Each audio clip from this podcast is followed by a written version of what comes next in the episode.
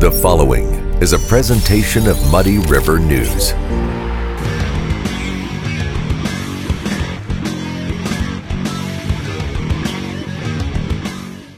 Hi, it's Chad from the Liquor Booth, wishing you a festive holiday season. Check out our large selection of bourbons, whiskeys, and tequilas. The Liquor Booth, 3520 Broadway, Quincy. We have all the holiday spirits you need. Welcome to the Daily Muddy. I'm Bob Gough alongside uh, Brittany Boll. How are you today? Good, thanks. How are you? I'm great. Uh, at Monday night's Quincy City Council meeting, uh, a lot of things discussed. David Adam has three stories on uh, Muddy River News about it, but I wanted to pull one nugget out and talk about it with you a little bit because it's a topic you enjoy so much. Yes. The uh, food and beverage tax is projected, well, has 100, has $1.5 million in it now. It was projected to have $750,000 in it. Mike Ryan called that out at the city council meeting and said, well, why don't we cut this pet tax back? You know, it's got more than it thought. We're always going to find a way to spend this money. And Mayor Troup said, well, we're giving a million dollars a target. Okay. So talk a little bit about a million and a half dollars. That's a lot of uh, quarters out of uh, beers at uh, Yeah. Spring Street. Yeah, okay. I guess, like, back it up real quick why this is my favorite tax. Yeah. Um, in 2019, when this was proposed as a bill, this was about the first time that I think I got involved in local government. It was the first time it like actually affected me to my to my face. Right. And by what I mean to my face, um, a local businessman approached me at the bar um, that I work at.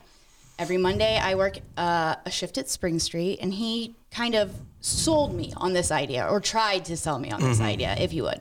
I think what he wanted from me was my guerrilla marketing skills, and hoping that like I was really gonna push this idea and say, hey, you know what, this is for the good of Quincy. This is good, but um, yeah, I feel so used. not not really, not really. Um, no, I took a step back. I I did a little research for myself and realized this is this isn't exactly going to benefit me. Right. Um, it's a it was a proposed two percent food and beverage tax, which originally was for pensions and got denied for pensions. right. And then they proposed it again for tourism.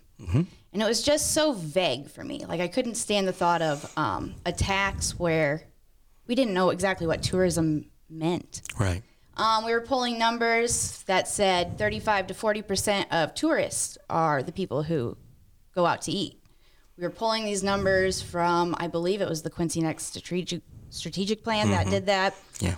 in hopes to again steer this ship past this bill.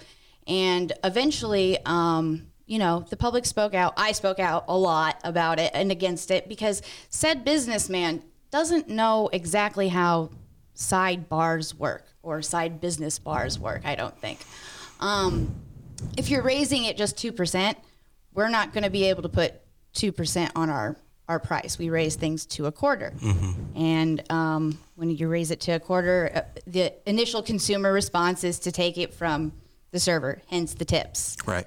um, but I was told, you know, this this is the betterment for the community. This is the betterment for the overall um, long haul, you know. And I, I see that. I understand where you're coming from, but that benefit just we're not going to see it. I mean, the benefit is essentially, I believe, the 45 by 30 plan is what we're we're shooting for. Um, Oh, we're not even at 40 right now. So. I know. So I think the people that voted for this are believing wholeheartedly that we are going to hit 45 by 30.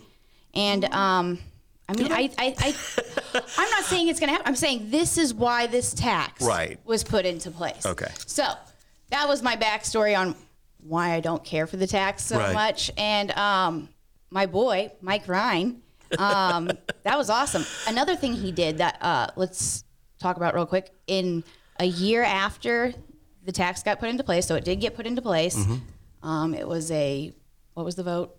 It was a tie vote. Seven seven vote. Mayor, then Mayor Kyle Moore broke the tie. Okay.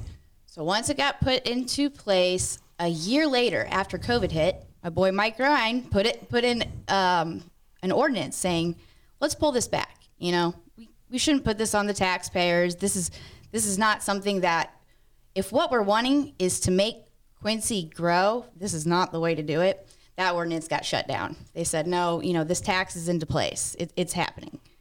And now we found that um, I guess the sunset clause is coming up. It's not coming up this election, but it's coming up the, The is in April. I spoke with uh, City Treasurer Linda Moore, and she believes the sunset will be in place in April. Will uh, go into will go into effect April 2025, and the sunset means the tax would go away unless it's voted to be reestablished. Cool. So, and you, you, uh, we, and there's also going to be a whole different slew of city council members on there by then. Uh, you're going to have uh, John Mast, who is a supporter of the tax, is going. He is he is leaving the uh, city council. You've also got Parker Freiberg, who's leaving the city council. Uh, you got Patty Maples, who was appointed and is now running for reelection. You've also got Ben Uzelac, who is a very strong supporter of the tax and also a strong supporter of COVID shutdowns uh, during the pandemic, of, of shutting off people's water if they didn't follow the guidelines uh, regarding the pandemic. And, and so you have, there are a lot of factors at play here. And uh, I, you know, that tax again has has generated a lot of money, and there's two schools of thought. It's like, okay, it's a lot of money. Why aren't we using it Why for aren't we the using- constituents of Quincy Right. and not these tourists? Is what I'm asking. Or do we just say we're going to just kill the tax? So Which that would be my biggest vote. Right. Because why are we putting this burden on the constituents of Quincy?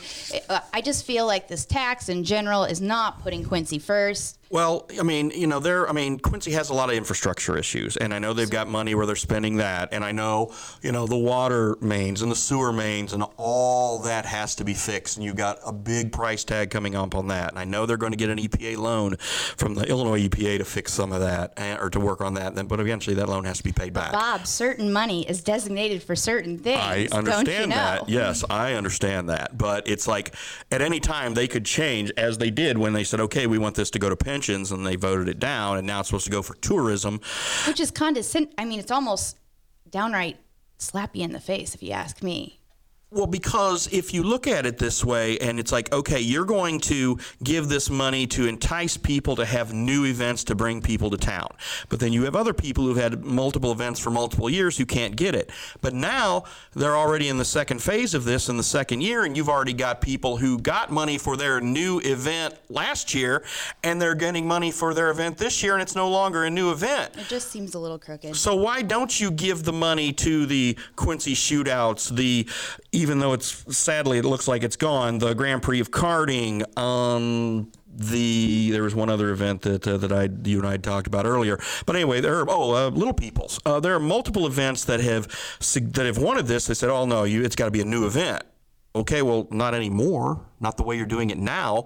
So you have to have some consistencies on this. And now this fund has generated a million and a half dollars. Again, a million of it's going to Target, but it's going to gen- it's going to continue to generate more than a million dollars a year as long as it's in. So then when 2020 and April 2025 rolls around and you've got not only you might have a new mayor by then.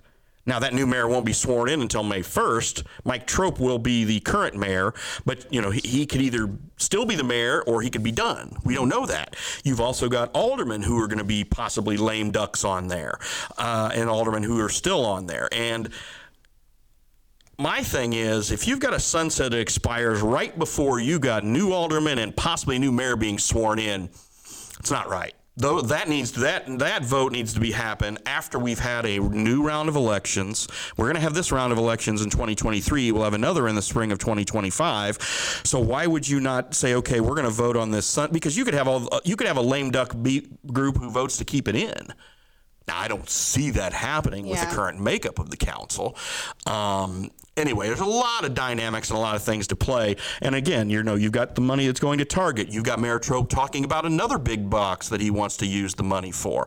Um, you've got the you know, the events that go before the you know Bet on Quincy, Bet on Q committee. Again, so many Name factors in here. Name change, uh, but you've got so many factors, and you've got so many different ways, and you've got this. You know, people have called it a slush fund because That's essentially what you can kind of do what you want with the money, apparently. one of the biggest proponents for it, I will not name him because he's a good friend of mine. He he and I argued about this back and forth, back and forth, and now he says, as as being a proponent, you were right. It's a slush fund. You know why? It's because we didn't know what it was for initially. We changed it three or four times, and it's just not something that you should do on a tax on the taxpayer's dime. It's just, again, like I said, it's it's a little crooked. Well, I think that what we're going to see is uh, over the next two years, especially with a new council coming in, this fund's going to have a lot more scrutiny on it, and people are going to look at this money and you know, again, how's it going to be spent? Is the you know what what authority does the committee have? How much money? How much? What is their limit that they're allowed to spend? And then come April 2025, or if it gets tabled or what have you, then you're going to have a major decision to make. But my thing is, and a lot of people are like, you know, government taxes never go away. Once the government puts something in, they get addicted to the money and they want to keep the money flowing. Exactly. So it's like, do they? Will they keep it? Will they keep the tax in place? Will they find a more concrete use for it, or will they get rid of the tax? And one of those three things is going to happen come 2020, come April 2025. So. Bob with a local bracket breakdown for us. Well, I mean, again, it's just again, taxes never go away. They just don't. When they get put in like this, it's very Why I was, rare. I think a little angry to begin Yeah. with. You know, again, So- it fuels. It, it it did fuel me to get involved in local government, and I Yeah. guess that's the one light thing that came from this for me. silver but lining. yep, but now I'm paying a quarter for every transaction. And uh, well, uh, you know, like I said, if you're when you're still out and about and you know, when you're still working, uh, you know, people, you know, remember that and just you know, just just keep the tips flowing, keep all, you know, and again, keep supporting local businesses because Yeah. a lot of them did not want this to happen. And but then you had the that bread tax. and butter of our community. and then you had inflation on top of it And- that after the last two years and COVID. So they're going through a lot right now, and they've been very resilient. And uh, but still, right now it's very. You- you go out to eat on a Friday or Saturday night in Quincy. Good luck finding it unless you go out early because it's still packed. So people are, and I think that's what the city's like. The, the, the, the city fathers, the people who support this tax, are like they're going to come anyway. They're Yeah. going to do it anyway. So we're just going to take the Nobody money. likes to cook. I like to cook. I do. I, I do too. I'm just saying they, they figured it out. They figured us out, I and now they know how to get our money. Right. Well, um, I want to thank you for stopping by. Thanks for having me. And I want Ashley to uh, get better so she can be back tomorrow. Please get better. All right. Bye bye. Thanks. Dazzle your friends and family this holiday season and do it right with beautiful furniture and stunning accessories from Harvey's Furniture. And happy holidays from all of us at Harvey's Furniture. Harvey's Furniture, our home, your home.